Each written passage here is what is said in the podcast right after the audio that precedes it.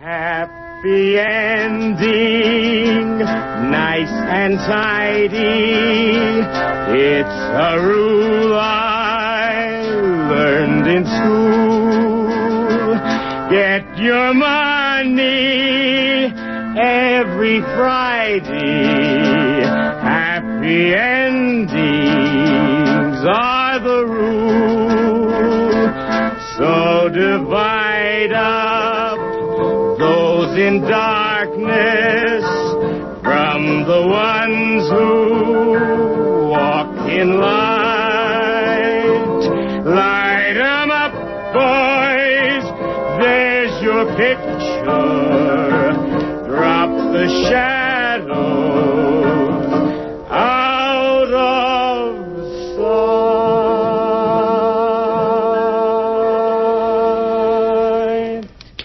This is Jennifer Stone with Stone's Throw. Today is, hey, you know what today is.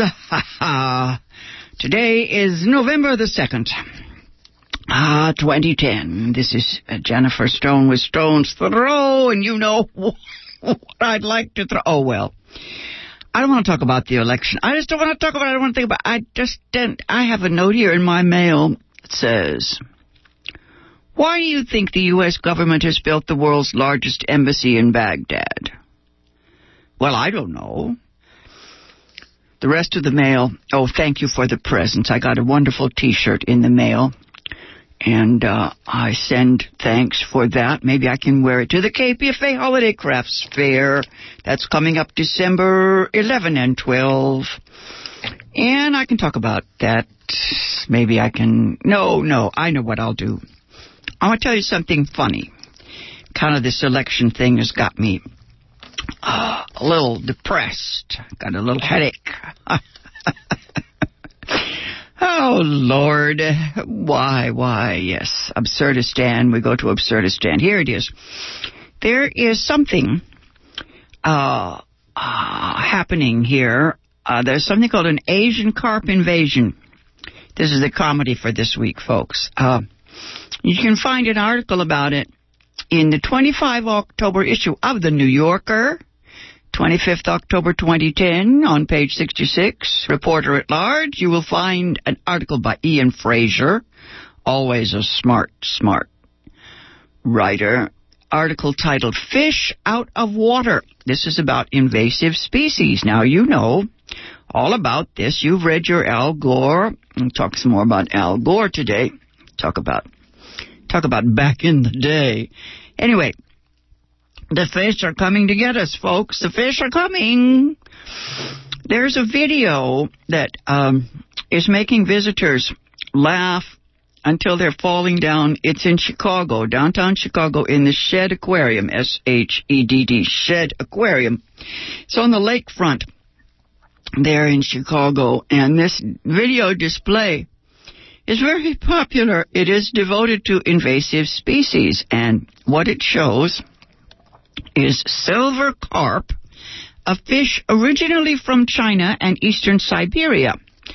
Now, these um, invasive um, fish are jumping in the Illinois River near Peoria, and actually, what is it? They're, they're covering three states now. Anyway, a peculiarity of silver carp is that when they are alarmed by potential predators, they leap from the water, sometimes rocketing 15 feet into the air. In this video, several people are cruising in a small motorboat below the spillway of a lock or a dam, while fish fly all around.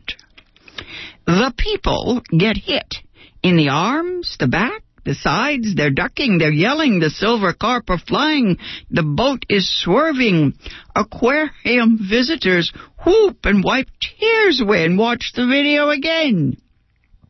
Now, the invasion of Asian carp into the waters of the South and the Midwest differs from other ongoing environmental problems in that it slaps you in the head. I have a big caption over this article footnote here. in which I have written Zen Slap. I'm sure Al Gore has read this article. the fish are slapping us in the head. Videos like this one are the reason a lot of people know about Asian carp. Not only are these newcomers upsetting the balance in mid mid-country ecosystems, they are knocking boaters' glasses off, breaking their noses, chipping their teeth, and leaving body bruises in the shape of fish. So far, apparently, there have been no fatalities. this made me think of my one of my favorite nature programs in which all those brown bears are shown, you know, in the rivers and streams trying to catch the salmon. And, uh, you know, every so often one of the fish slaps the bears in the face. I, I would love to see the same thing happening to human beings. Uh, the article goes on to say that, uh, uh, millions of people go boating and the novelty of being hit by a fish wears off fast. Uh, let's see. He goes on to talk about the various kinds of carp, and then he goes on to spell out in horrible detail uh, the fact that uh, when these guys get in a lake or a river, you will soon have nothing else. Nothing else. Well, one of the solutions is to eat them. Apparently, the Chinese are willing to buy them. That sounds kind of grim, isn't it? Uh, he tries to explain in the article that the Mississippi River is us. It's our bloodstream. Some biologists I know have said that the Mississippi is the colon of the United States, and not a very good image. Anyway, um, after just a few decades, these carp apparently uh, are almost to Canada. Says here, let's see, the Mississippi floods are moving them once at large. The carp head north. They turned up in the Missouri, the Tennessee, the Ohio, the Des Moines, the Wabash, the Illinois, and uh, pretty soon, pretty soon, they'll make it to Canada. Well, I don't know. Um, the article insists that this is not a joke, that this is not good. Not, really not good that these carp have arrived because they will change large parts of our national watersheds forever. We may be infected with a virus for which there is no cure. Well, no question about that. We all know the end, the end is coming.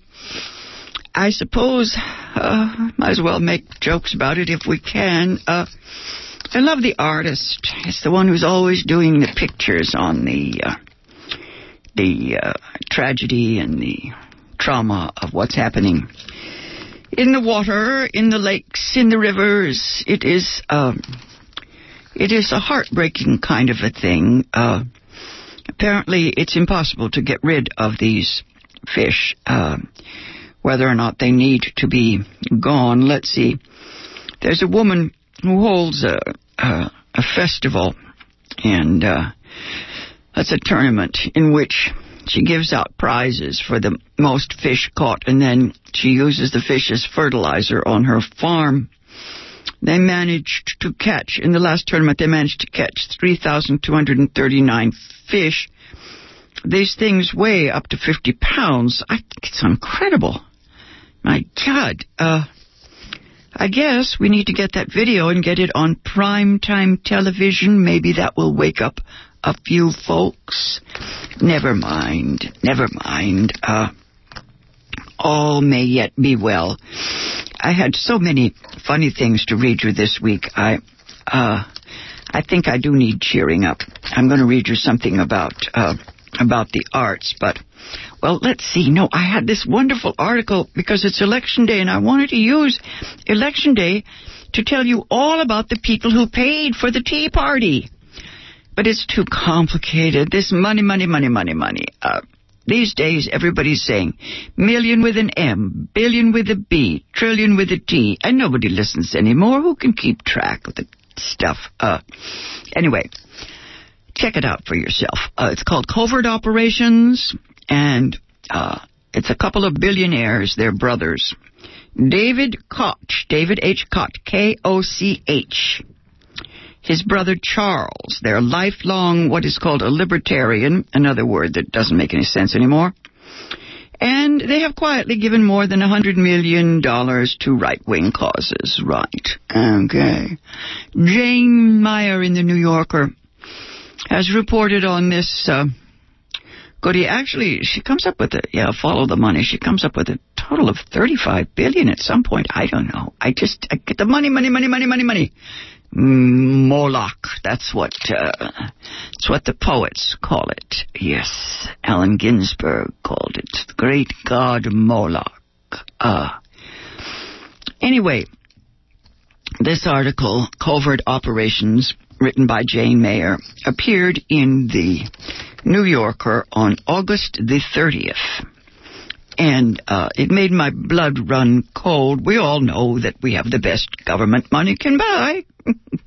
it's just a question of how much. Uh, I don't know. Uh, yes, Absurdistan. Uh, hmm I guess. I guess what is it? It's, it's uh, what what are they calling it now? Anarcho anarcho-fascism. That's the new word. Anarcho-fascism.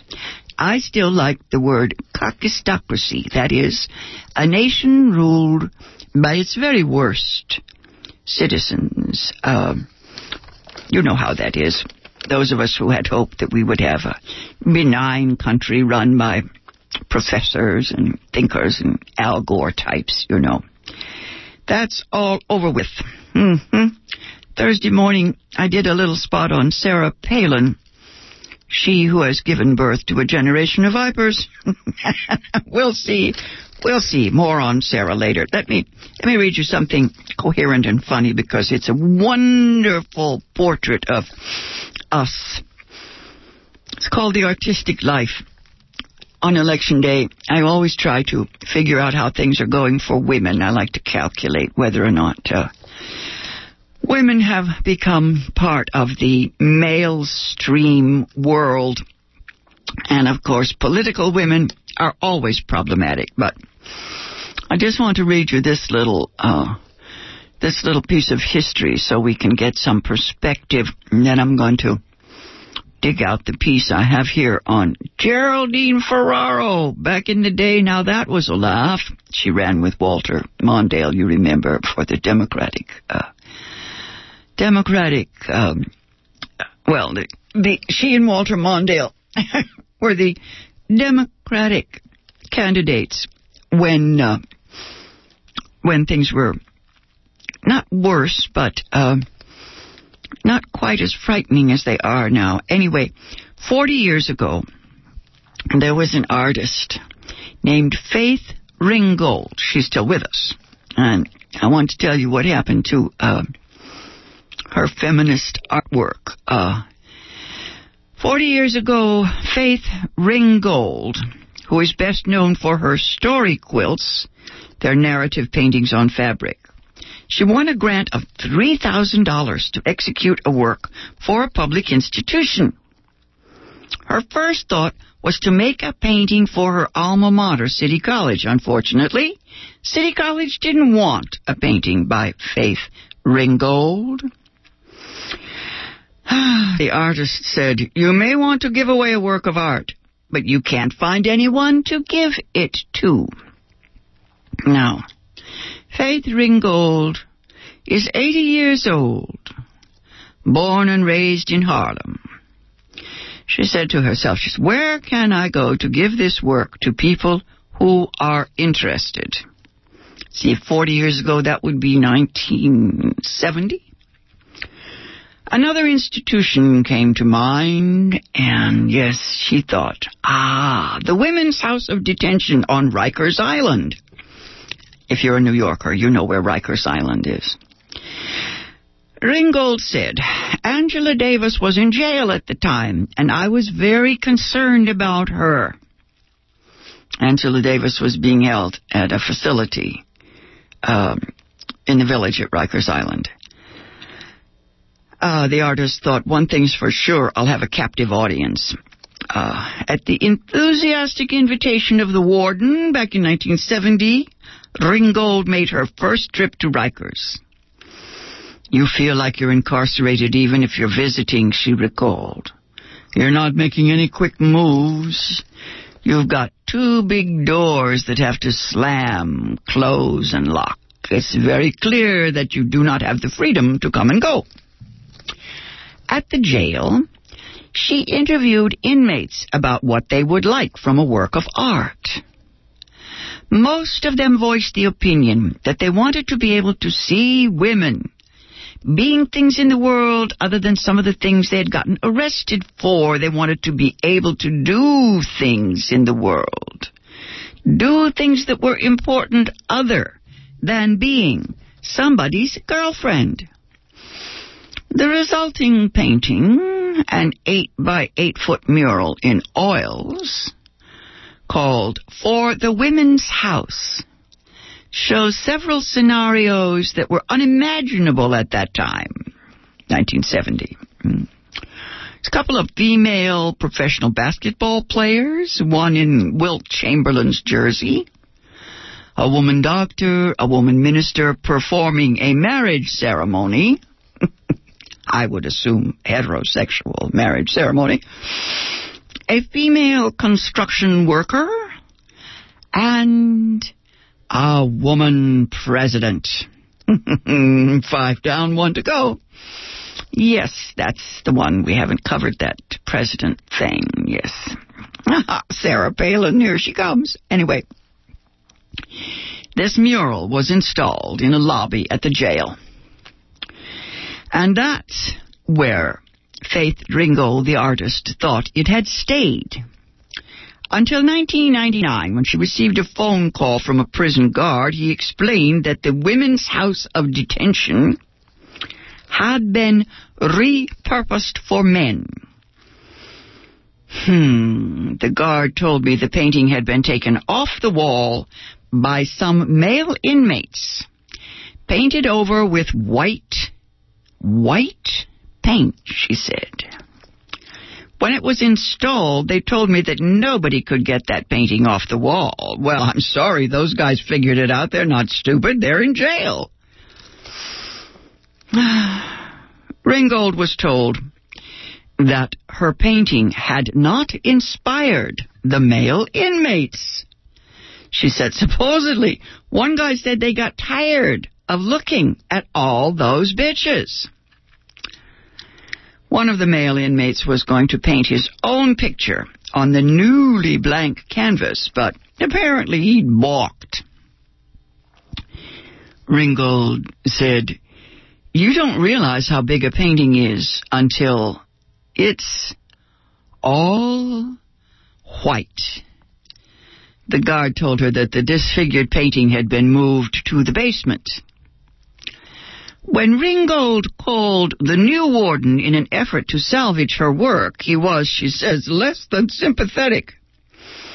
He said he had serious problems and people killing people. He said he didn't have time for a painting.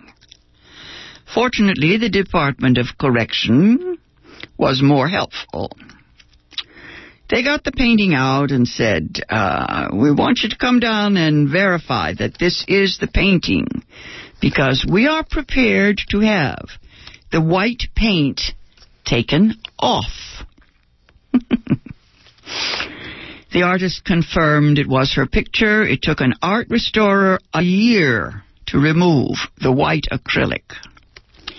Afterward, the painting was returned to the new Women's House of Detention on Rikers, where for the past decade it has been hanging in the gym high on the wall above the basketball hoops, behind a layer of plexiglass.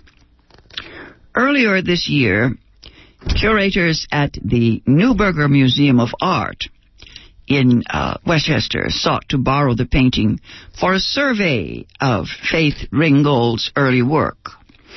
It arrived only a few days before the show opened uh, in September last month. Uh, now, uh, the artist show marks the first time that members of the public who have not uh, had cause to go to Rikers Island have been able to see this picture. It's wonderful to see it free, Ringgold said. I think it can inspire some women to see the history, if nothing else. It is history, isn't it? We can go ever further if we care to, and we do. That story comes to us from Rebecca Mead, one of my favorite uh, staff writers at the New Yorker, Rebecca Mead, M-E-A-D. That's in the 25 October issue of the New Yorker 2010. I love the the image of this painting being whited out, white out. When I was a school teacher back in that same year, 1970, I had a large poster. Um, it's a life-size portrait of a young boy, uh, an African American student. I say he was oh, maybe 12. He was sitting in a schoolroom, and the thing is that you could tell that this was an African American youngster, but the painting was white. Everything was white. The not just the walls, but the clothes, the skin, what everything. The world was white, and of course the. Uh, uh, the message was that the child lived in a white world. That's all he ever saw. I used to use it along with the story James Baldwin told about going to see Bette Davis in the movie of human bondage, right?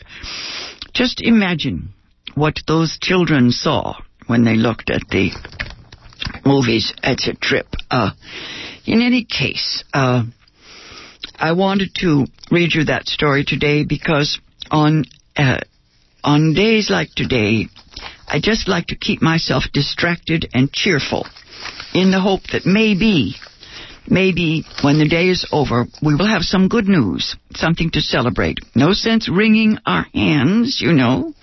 Uh, I think back on the the great enthusiasm I had when uh, Geraldine Ferraro ran for office, and it does seem silly to me now, but um, actually, I think, you know, we need that. We need this childlike American shtick. Uh, it seems to me every time the election rolls around, I think I'm back in junior high school and there are all these pep rallies. We used to call them pep rallies. God. Uh, I guess, I guess we have to accept the fact that we elect our leaders our representatives uh, emotionally. That is to say, um, I, I've always tried to, to to imagine what it would be like if we picked these people. You know, if we gave them tests, right? Suppose they had to pass all these uh, tests, you know, and get a PhD in politics before they could run for office. No, that's not the way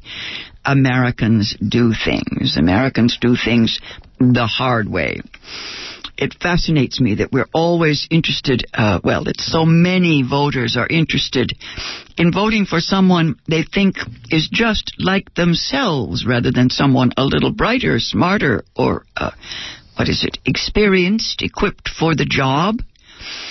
I think it may be a feminine, um, well, no, no, let's just say not feminine, but those of us who are not sure that we know everything, and there are a few of us, yes, like to imagine that there are some people in the world that we can look up to that might know more than we do, you know, and that these are the sort of people we would want running things. The older I get, the more I realize, you know, nobody's in charge here. Nobody's running things. There is no such thing as the state. You remember that great famous poem by W.H. Auden. Uh, says, We have no control over the, the state. We have no control over the police. We have no control over anything. I guess uh, the piece that I wanted to read you, let's see if I have time. Uh, yes, the piece on Al Gore. Uh, Oh, Al Gore.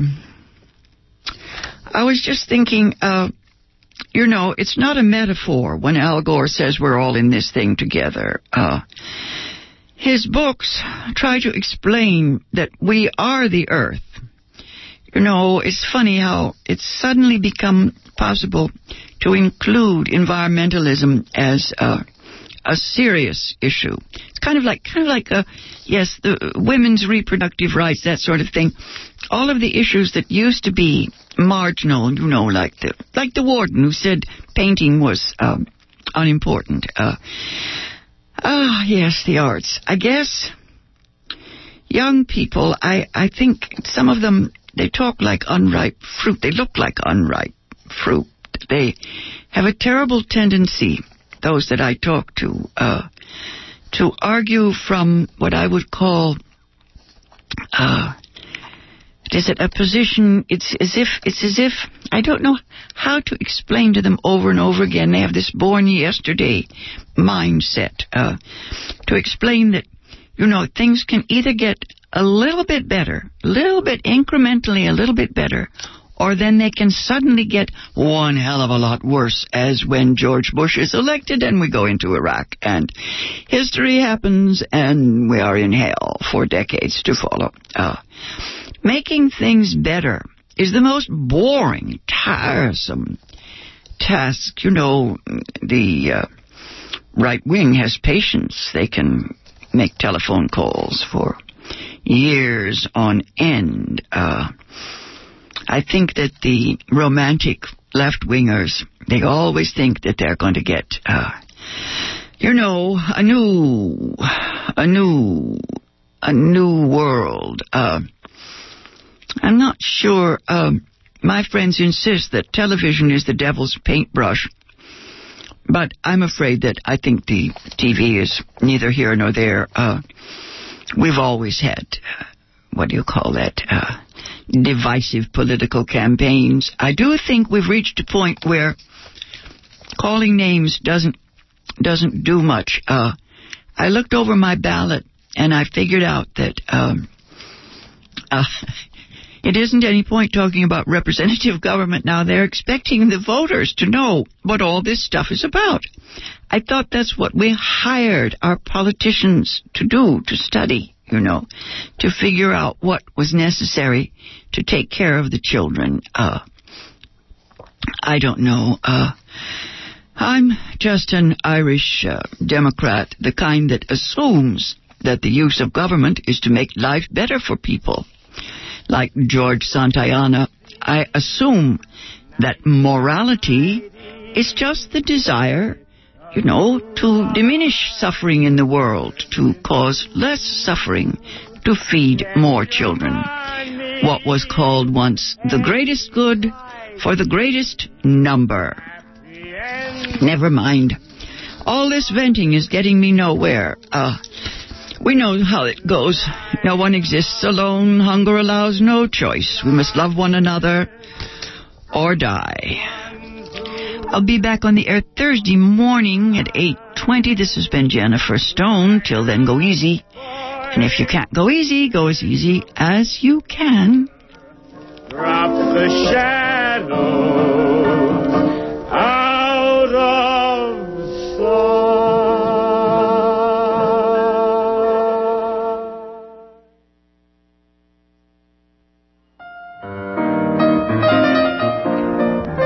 Bay Sanctuary Covenant cordially invites you to our 28th annual fundraising dinner, Sunday, November 14th, 2010, at St. John's Presbyterian Church, 2727 College Avenue in Berkeley. Silent auction, wine and cheese reception begins at 5:15 p.m., followed by dinner at 6 p.m. $25 on a sliding scale is requested to support EBSC's work for human rights and advocacy for refugees and immigrants from over 50 countries. The keynote speaker is law professor Bill Ong Hing. Honorees include Professor Hing, Sylvia Rosales Spike, student Catherine Eusebio, and Tessa Rovero Callejo. For more information, call 510-540-5296 or go to www.eastbaysanctuary.org. This event is wheelchair accessible.